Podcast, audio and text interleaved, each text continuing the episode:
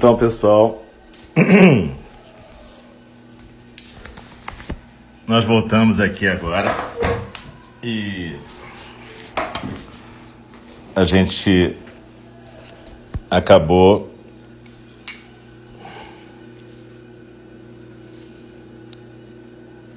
uma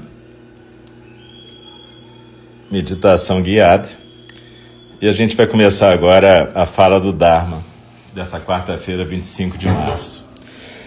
É, a fala do Dharma funciona como se fosse um tipo de meditação também, só que em vez de ser essa meditação que a gente fez guiada dessa maneira, eu vou estar lendo um, um trecho do livro da John Halifax Roshi, que é De Pé na Beira do Abismo. A gente está estudando o capítulo sobre integridade. E aí tem um pequeno comentário depois, mas a ideia não é que não é com uma aula, a ideia é que a gente possa estar como se estivesse em zazen, na meditação sentada, coluna ereta, peito aberto, ombros soltos, cabeça bem equilibrada no pescoço, olhos fechados, língua no céu da boca e a respiração tranquila. Eu procurei um lugar tranquilo aqui em casa, apesar do som das panelas e dos vizinhos que colocam música alta. Mas, de certa maneira, é curioso como isso pode me fazer lembrar do nosso próprio templo em Nindi, que fica na subida do Pavão Pavãozinho, que sempre é um lugar muito ruidoso, né? Tem sempre muitos sons, na correnteza dos sons do mundo. Então aqui em casa está ficando parecido, é curioso isso. Então, de repente, é isso mesmo, né? Do mesmo jeito que a cabeça da gente acompanha a gente para onde a gente vai, parece que Iningi acompanha a gente onde a gente está também. Mas olha só, tem um pequeno ritual na fala do Dharma, onde a gente faz o sino soar e aí a pessoa que está fazendo a fala, no caso eu, Alcio, faço uma pequena recitação que é um verso onde a gente se compromete a prestar atenção e deixar fluir a fala do Dharma e tentar fazer com que aquela fala do Dharma aconteça na nossa vida. E no final a gente termina a fala e a gente repete os quatro votos do Bodhisattva. Bodhisattva, na nossa tradição, que é o Zen, é um sujeito que resolve fazer um voto de estar presente no cuidado amoroso para todos os seres. Aí a gente repete votos, e como eu já disse na meditação guiada e falo sempre, votos são maneiras de a gente colocar uma intenção bacana no coração da gente. E é assim que a gente faz. Então, vamos lá.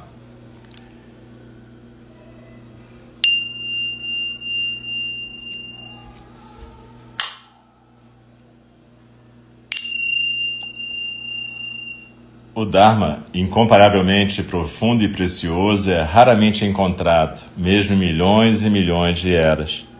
A nós é dado vê-lo, ouvi-lo, recebê-lo e guardá-lo Oxalá possamos verdadeiramente compreender e praticar o significado das palavras do Tathagata. O Dharma, incomparavelmente profundo e precioso, é raramente encontrado, mesmo em milhões e milhões de eras. A nós é dado vê-lo, ouvi-lo, recebê-lo e guardá-lo. Oxalá possamos verdadeiramente compreender e praticar o significado das palavras do Tathagata. O Dharma, incomparavelmente profundo e precioso, é raramente encontrado, mesmo em milhões e milhões de eras. A nós é dado vê-lo, ouvi-lo, recebê-lo e guardá-lo. Oxalá possamos verdadeiramente compreender e praticar o significado das palavras do Tathagata. Então, nós continuamos a leitura do livro De Pé na Beira do Abismo, agora na segunda parte do texto que fala sobre integridade. E aí a Joan continua. A queda do abismo da integridade, o sofrimento moral. Sofrimento moral é o dano que nós experimentamos nos relacionando com ações que transgridem os nossos fundamentos da bondade humana básica. O sofrimento moral se manifesta, pelo menos, em quatro maneiras principais.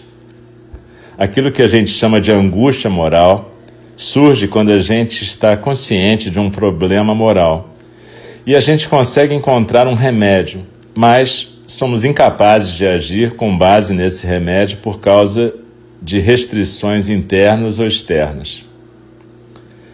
O dano moral é uma ferida psicológica que resulta de testemunhar ou participar de um ato moralmente transgressivo. É uma mistura tóxica e que está sempre apodrecendo de pavor, culpa, vergonha.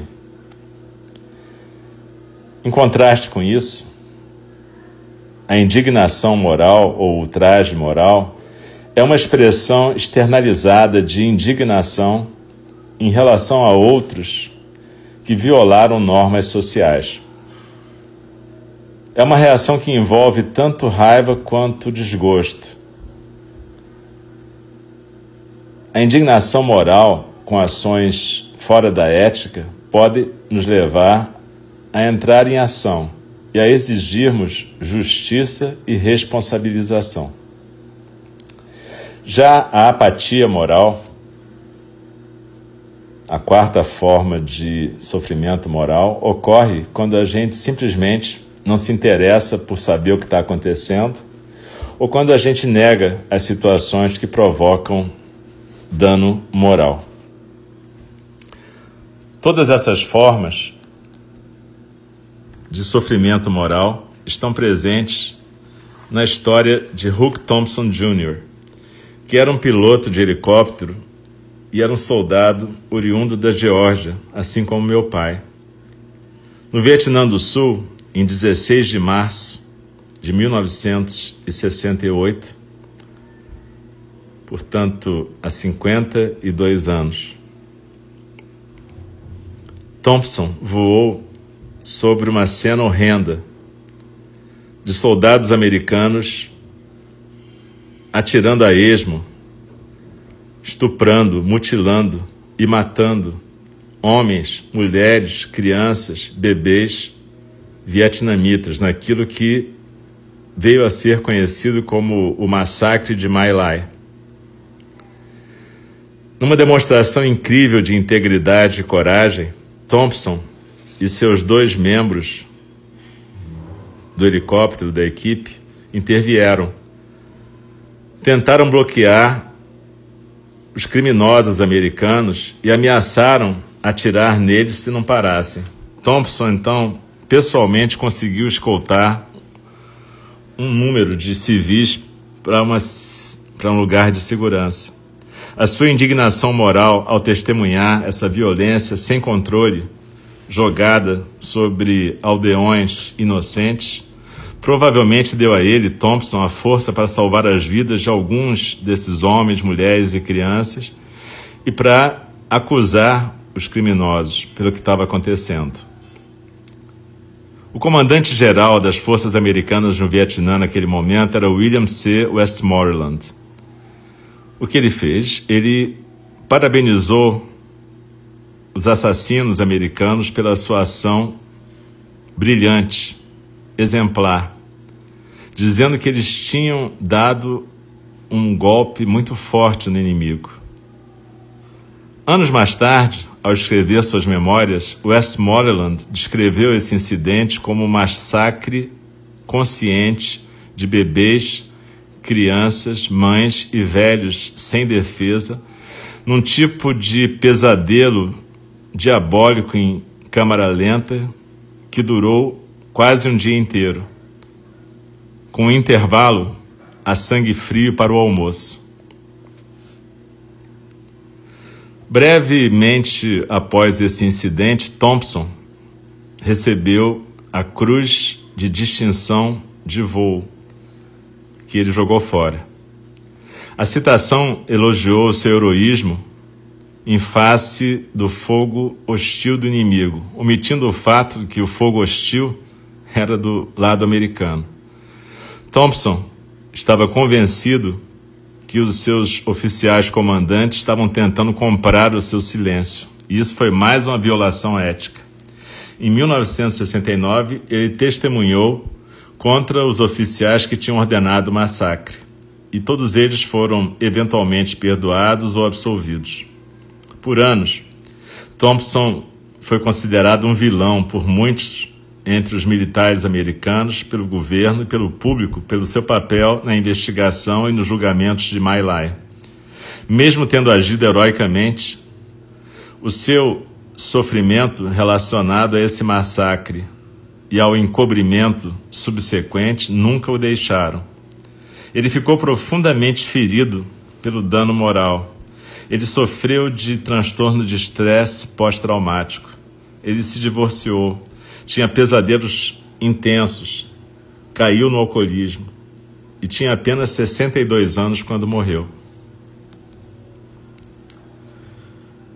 Thompson experimentou a angústia moral quando compreendeu que ele tinha que desafiar as ordens dos seus superiores para preservar a sua própria integridade e salvar vidas civis inocentes. A sua indignação moral o empurrou para fazer a coisa certa, mesmo que ele passasse então a sofrer de um dano moral que o assombrou pelo resto da sua vida e provavelmente alimentou o seu alcoolismo, que é uma doença que envolve negação e entorpecimento e, portanto, acaba oferecendo algum tipo de apatia moral como resultado. Ainda assim, no final da sua vida, Thompson foi finalmente reconhecido como um herói ele e a sua equipe receberam publicamente a medalha do soldado pela sua coragem para fazer aquilo que poucos teriam feito nas mesmas circunstâncias. Eu escutei a história de Hugh Thompson, de um estudante, um dos meus alunos, que tinha servido como um SEAL das Forças Especiais da Marinha dos Estados Unidos e que tinha escutado uma palestra que Thompson tinha dado sobre ética no serviço militar.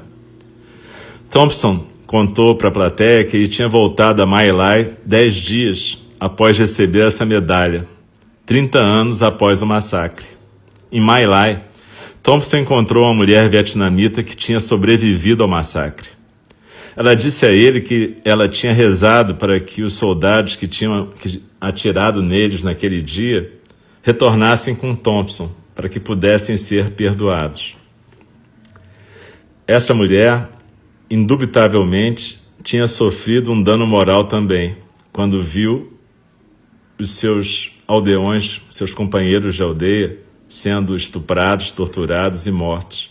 Mas ela foi capaz de transformar esse dano em perdão. Poderia ser útil saber como aqueles que perpetraram o massacre viveram com suas ações. A não ser que eles tenham caído na apatia moral, eles também devem ter sofrido. Em 2010, um líder de esquadrão que era parte dessa situação do massacre disse que ele fez o que fez porque temia ser executado. Ele disse: Se eu entro numa situação de combate e digo para o meu comandante, eu não vou fazer isso que você está mandando, provavelmente ele vai me colocar contra a parede ou serei fuzilado. Os medos desse líder de esquadrão podem ter sido bem fundamentados e pessoas que são pegas nessas situações de matar ou morrer merecem nossa compaixão. Ainda assim, Hugh Thompson foi aquele que ficou de pé no alto platô da integridade. O seu dano moral e o seu a sua indignação moral deram a ele a coragem e a energia para agir, quando defrontado com atos inimaginavelmente injustos.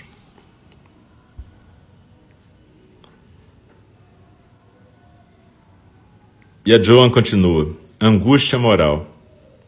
Através de minhas décadas de trabalho com pacientes em fim de vida e com o cuidado desses pacientes, muitos clínicos confidenciaram-me sobre os dilemas morais que encararam quando o peso de ficar prolongando a vida de um paciente começava a superar o benefício. Alguns desses clínicos, algumas dessas clínicas foram requisitados para realizar ressuscitação cardiopulmonar, que às vezes era simplesmente um procedimento fútil e doloroso, num paciente que já não tinha mais como viver. Um clínico me contou uma história sobre não poder fazer uma transfusão de sangue para um paciente que precisava dela simplesmente porque não tinha suprimento suficiente na sua instituição. Muitas compartilharam aquilo que elas contavam que eram brigas nas suas equipes sobre que intervenção realmente seria útil. E foram incapazes de fazer aquilo que seria o melhor caminho por causa de um tipo de política institucional ou de expectativas de famílias e de pacientes. Algumas dessas pessoas caíram na apatia moral por causa do burnout e perderam sua capacidade de serem cuidadores. E aqui a gente vai interromper porque nesse ponto do texto, a Joan vai começar a contar uma história que vai ser um pouco longa e vai ser importante a gente poder escutar essa história inteira na semana que vem. Onde ela vai estar falando sobre a angústia moral de uma equipe de clínicos, de uma equipe de enfermeiros, uma equipe de saúde. Mas agora a gente pode sentar na nossa respiração aquietar o nosso coração e deixar que as palavras da John repousem conosco. Essa terrível história que ela compartilhou, uma história de um massacre, uma história que eu lembro como criança, eu tinha 12 anos quando essa história aconteceu e eu me lembro que eu achei muito estranha essa história desde o começo, porque eu não conseguia entender por que aquelas pessoas tinham que ser massacradas, já que elas não eram guerrilheiros, não eram nada, não eram soldados, eram simplesmente pessoas que moravam numa aldeia que foram vítimas da raiva e do ódio, de pessoas que estavam também descontroladas, vivendo numa situação de estresse permanente. Enfim, era uma situação onde todo mundo estava perdendo. E, na verdade, a gente pode se perguntar como é que a gente lida com a angústia moral, né? Como é que a gente lida com essas situações que despertam na gente indignação, situações que parecem clamar por um tipo de ação? É muito fácil a gente cair numa apatia moral. Morando aqui no Rio é facílimo, porque a gente passa pela rua e a gente vê pessoas vivendo, dormindo na rua, fazendo suas necessidades, pedindo comida, dinheiro o tempo todo e você começa a achar que isso é normal e natural e faz parte da vida. Mas eu me lembro que quando a Bárbara e o Roland estiveram aqui, Bárbara e Roland são professores também da ZPO, da Ordem dos Construtores da Paz a qual nós fazemos parte também. São professores na Suíça e são professores da Ordem. Bárbara Rochi, Roland Sensei. São pessoas muito bacanas que já tiveram conosco em Endi. Mas eu me lembro que eles estavam no hotel perto de Indy e ela comentou comigo que ficou muito chocada de ver tantas pessoas na rua e que ninguém se interessava por essas pessoas, que as pessoas passavam direto. E é claro que eu fiquei envergonhado e fiquei me perguntando isso, né? A gente passa direto, a gente aprendeu a não olhar nos olhos das pessoas porque a gente não quer nem que a pessoa peça nada pra gente. E a gente não quer estabelecer contato, a gente não quer conversar. Então é complicado, é, é muito complicado. E, e eu não estou dizendo que a solução é você virar um santo, mas eu só estou dizendo que a solução da apatia moral não é a solução melhor. Essa solução da apatia moral leva a um dano moral profundo e leva a gente a ficar doente também. Então a gente hoje, quando fez a meditação do cuidado amoroso, na parte anterior do programa, se você não estava com a gente lá, eu sugiro que você veja depois no SoundCloud. A gente vai deixar o áudio lá. Essa meditação é para a gente começar a curar o coração da gente e aprender a, a ter uma visão mais amorosa do mundo. Cada um dentro do seu limite. Cada um de nós não vai se transformar num santo uma irmã Dulce de repente, não é isso. Mas a gente pode, aos poucos, ir construindo uma prática de cuidado amoroso nas nossas vidas. Cuidado amoroso com quem está do lado da gente. Eu sempre digo, a compaixão e o cuidado amoroso começam em casa. E agora, então, que a gente está vivendo um período de mais convivência familiar ou de mais isolamento, se a gente mora sozinho, esse cuidado amoroso, ou com a gente mesmo, ou com, gente, com as pessoas que estão em volta da gente, se torna vital para que a gente possa viver melhor.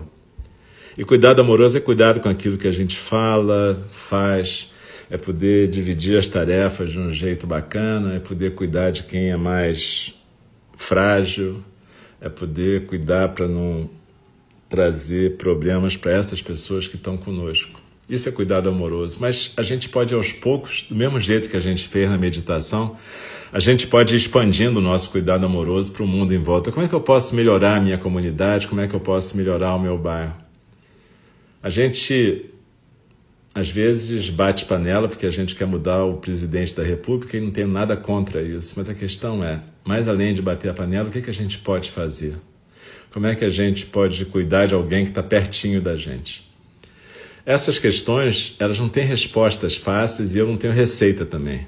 Mas a verdade é que a gente tem que estar tá se perguntando isso sempre.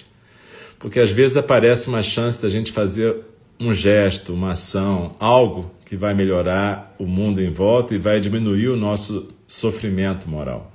Vai diminuir esse dano moral que a gente está sempre se auto-infligindo quando a gente passa a viver na negação do que está em volta da gente, na negação do que está acontecendo. Tem gente que considera a prática religiosa, a religião, como uma fuga, mas do ponto de vista budista, e aí eu acho que não é só do ponto de vista budista, mas do ponto de vista de qualquer pessoa que se dedica a uma prática religiosa comprometida, na verdade, a questão não é a alienação, mas sim participação, engajamento, estar tá presente aqui e agora nesse mundo. O que, é que eu posso fazer aqui e agora para ser um bodhisattva nesse mundo? E, de novo, isso é fácil de começar porque a gente tem todos os instrumentos bem aqui, bem agora. Se você mora sozinho, você pode começar cuidando de você, criando uma rotina para você, uma rotina de exercício em casa, de se alimentar direito, de procurar não se intoxicar, de procurar ver como é que você pode ir construindo um sentido para a sua vida. Mas se você mora com mais alguém, aí, nossa, as oportunidades se multiplicam, sabe? Mudar um discurso, mudar um jeito de reagir, em vez de ficar reativo, oferecer um, um tempo de silêncio e acolher o outro, e acolher você mesmo. Eu estava lendo no Facebook que uma pessoa começou a fazer uns exercícios que eu propus naquele livro o Grande Silêncio e ela estava observando que ela tinha conseguido ficar 10 minutos sem criticar nada nem ninguém naquele dia, que isso tinha sido tão legal para ela. E, se ela estiver ouvindo, eu já dou até os parabéns, porque isso é, é dificílimo realmente. Para a gente conseguir ficar 10 minutos sem criticar nada nem ninguém na nossa cabeça, no nosso coração. Então essa coisa do, do, do Bodhisattva, ela é difícil, mas ela não é impossível. E ela começa desse jeito tranquilo em casa. Vamos então procurar ouvir essas histórias, como a que a Joan contou. Essas histórias são histórias limite, né? É, é uma situação limite que espero em Deus que nenhum de nós tenha que passar. Mas são histórias exemplares, histórias que mostram que na hora H a pessoa fez o que tinha que ser feito. E a gente tem que pensar que esse fez o que tinha que ser feito acontece todos os dias na nossa frente fez o que tinha que ter feito pode ser não falar aquela palavra que você sabe que vai ser o gatilho de uma discussão inútil. Que você sabe que vai simplesmente provocar sofrimento e angústia para todo mundo que está em volta. Fez o que deve ser feito, quer dizer, às vezes, fazer uma mudança. Uma mudança no discurso, uma mudança na ação. Para gente que é criado como homem machista nessa sociedade, de repente fez o que deve ser feito, é entender que só porque uma pessoa é mulher, não quer dizer que ela é obrigada a virar a pessoa que vai cuidar de todo mundo na casa. Ela não é a pessoa que tem que lavar os pratos ou lavar a roupa, passar a roupa, arrumar as camas, porque ela é mulher. A gente foi educado assim como homens frequentemente. Alguns tiveram a sorte de não ser, mas a maioria foi educado de uma maneira em que o machismo se tornou parte da gente. Então a gente nem percebe quando usa uma linguagem machista, homofóbica, racista. A gente não, nem percebe isso frequentemente. Agora a gente às vezes é chamado a atenção, mas é importante a gente perceber que essa integridade da qual a Joan fala, ela é a gente tem oportunidades infinitas de praticá-la, mudando o nosso discurso, mudando a nossa prática, mudando esse personagem que a gente está sendo na nossa própria casa. Isso é mais difícil do que parece, não é só uma decisão. A decisão, como eu disse, o voto é importante porque ele coloca uma intenção no coração. Mas além do voto, a gente tem que ter as ações que vão reforçando esse voto. Quem trabalha com terapia, como eu, sabe isso, que a gente às vezes começa uma coisa meio forçada, mas essa coisa meio forçada é sair de uma zona de conforto. Essa coisa meio forçada quer dizer que a gente está rangendo para poder sair daquele lugar do conforto. É difícil sair do lugar do conforto, da zona do conforto. É difícil a gente aprender a não explorar a semelhante, o semelhante, é difícil a gente aprender a não ficar reativo, é difícil a gente prestar atenção e virar uma pessoa reclamona, mas sim uma pessoa que ocupa o seu lugar na comunidade, no coletivo, na sua família, no lugar onde a gente está vivendo. Então, que a gente possa fazer isso essa semana, que a gente possa efetivamente ocupar os nossos lugares nas nossas coletividades, sejam as coletividades de um só, dos seus personagens, você morar sozinho, ou a coletividade maior. Se você mora sozinho e você é uma pessoa mais jovem, você pode de repente descobrir se tem pessoas mais velhas que precisam de ajuda, alguém que faça uma compra, alguém que faça um serviço. Enfim, tem mil maneiras que a gente pode sempre ajudar, se ajudar, ajudar o outro. Uma das maneiras melhores da gente, às vezes, poder trabalhar um luto é perceber que a gente continua podendo se ajudar e ajudar um outro. Que a nossa perda não é o final da nossa vida. Que a nossa vida pode novamente ser reconstruída e a gente pode reencontrar sentido sendo um cuidador amoroso. Então, que a gente possa fazer isso essa semana. E eu lembro que a gente está tentando Enindi manter as nossas práticas mais ou menos no horário que elas eram, no tempo que a gente se via ao vivo. E que eu espero que não demore muito para a gente se rever.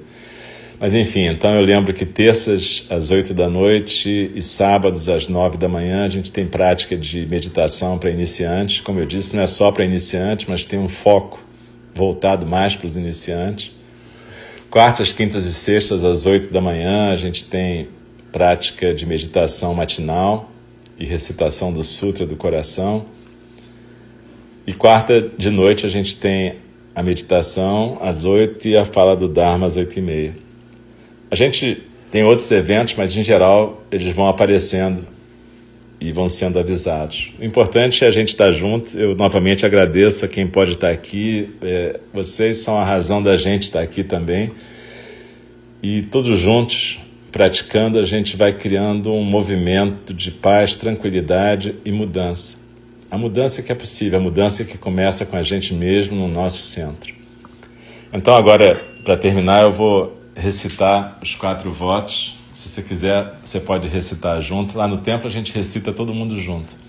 A gente recita os quatro votos três vezes. A primeira vez num tom, a segunda vez num tom mais alto, a terceira vez num tom mais baixo. E esses quatro votos, como eu disse, são os votos dos bodhisattvas, os votos daqueles que querem se tornar pessoas engajadas no seu mundo, pessoas presentes aqui e agora no mundo. A gente está sempre no aqui e agora, é bom lembrar disso. É só que a gente às vezes fecha os olhos para isso, a gente prefere ficar alienado de onde e de quando a gente está. Mas a gente está sempre no aqui e agora. Mas o Bodhisattva é aquele que escolhe perceber isso. E quando a gente escolhe se alienar disso, a gente está deixando de ser um Bodhisattva. Mas isso a gente vai e volta. Não é para ser, não é para ficar triste quando não consegue. É só para lembrar que a gente é falível, a gente é frágil, vulnerável, mas que se a gente se ajudar, a gente sempre vai conseguir andar nessa trilha do Bodhisattva. Então, de novo, muito obrigado, boa noite. Vamos recitar juntos agora.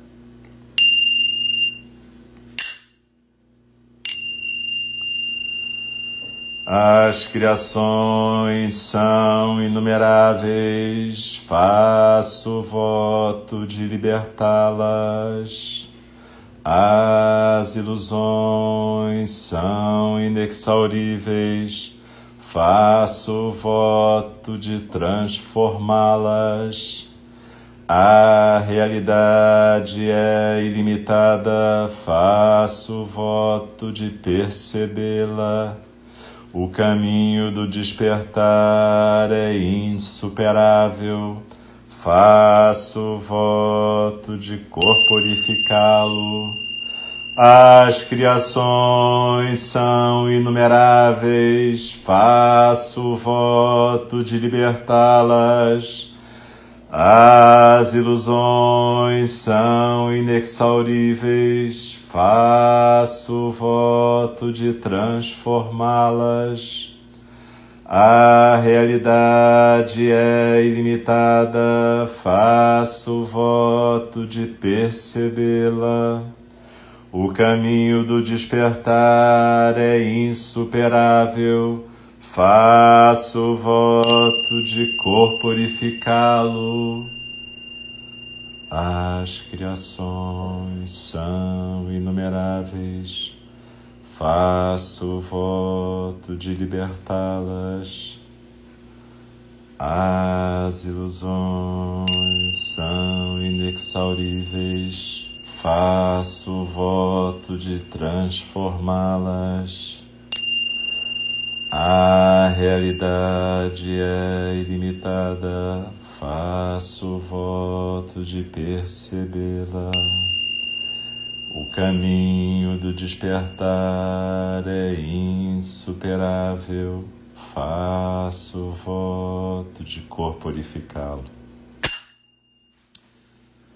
Deixe-me respeitosamente lembrá-los.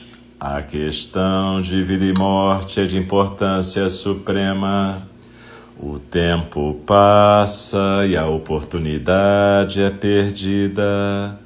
Vamos despertar, despertar, preste atenção.